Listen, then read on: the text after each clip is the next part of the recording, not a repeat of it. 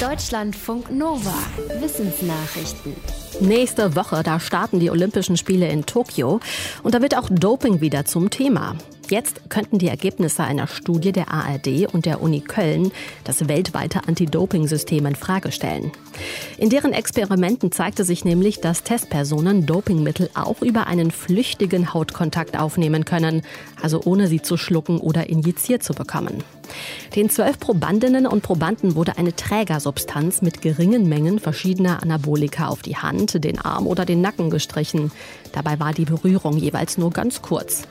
Trotzdem fiel bei allen Testpersonen der Doping-Urintest danach positiv aus. Die verbotenen Substanzen hielten sich bis zu zwei Wochen im Körper.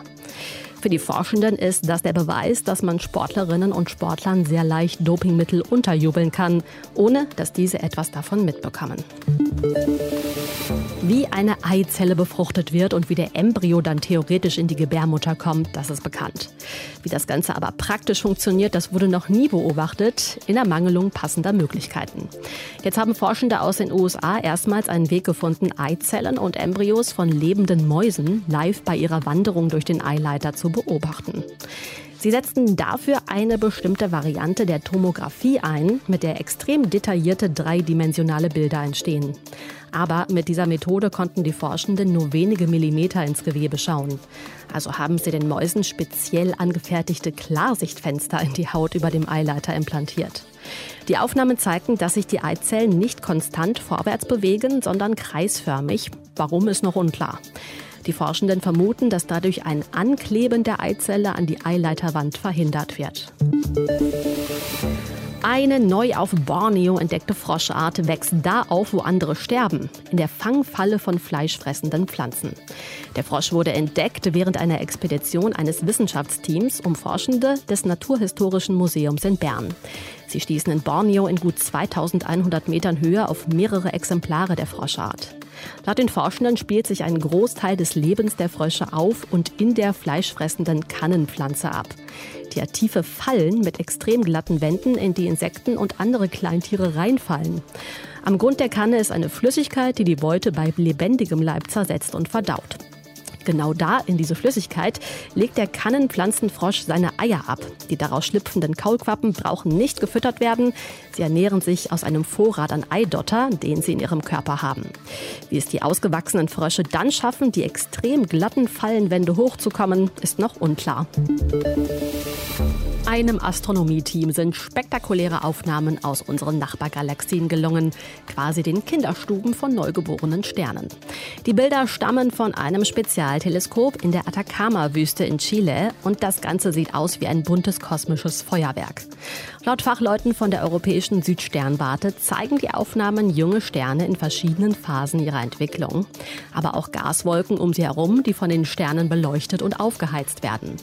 Man weiß, dass Sterne in Gaswolken Wolken entstehen, aber nicht, was die Geburt eines Sterns auslöst, verstärkt oder hemmt. Die Forschenden sagen, dass die neuen Aufnahmen dabei helfen könnten, die Sternenentstehung besser zu verstehen. Und in Kombination mit anderen Daten könnten sie Antworten auf weitere Fragen liefern, zum Beispiel, ob Sterne häufiger in bestimmten Regionen ihrer Wirtsgalaxien geboren werden und warum. Hyänen leben in großen Gruppen mit manchmal mehr als 100 Tieren und einer ganz klaren Hierarchie und die wird von Weibchen dominiert. Aber wie entsteht diese Hierarchie? Das haben Forschende aus den USA untersucht. Anhand von Beobachtungsaufzeichnungen eines Hyänenrudels aus 27 Jahren. Im Fachmagazin Science schreiben sie, dass sozialer Status vererbt wird, vor allem bei den hochrangigen Hyänen. Bei denen ist es nämlich so, dass die Jungen das Sozialverhalten der Mutter nachahmen und mit ähnlichen Artgenossen und Artgenossinnen Zeit verbringen.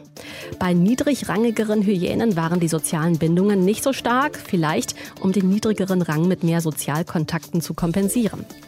Solche Hyänen verließen das Rudel aber auch häufiger und ließen ihre Jungen zurück.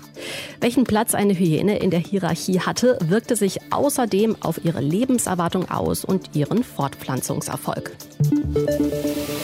Im letzten Jahr gab es in Hollywood-Kinofilmen mehr Vielfalt, hat eine Studie herausgefunden.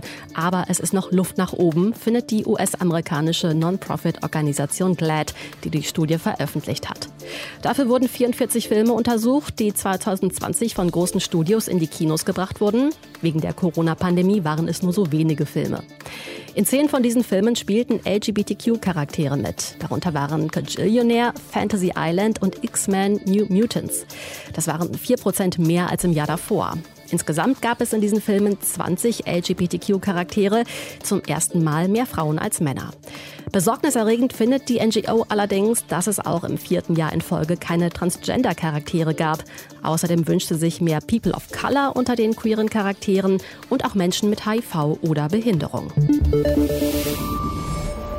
Deutschlandfunk Nova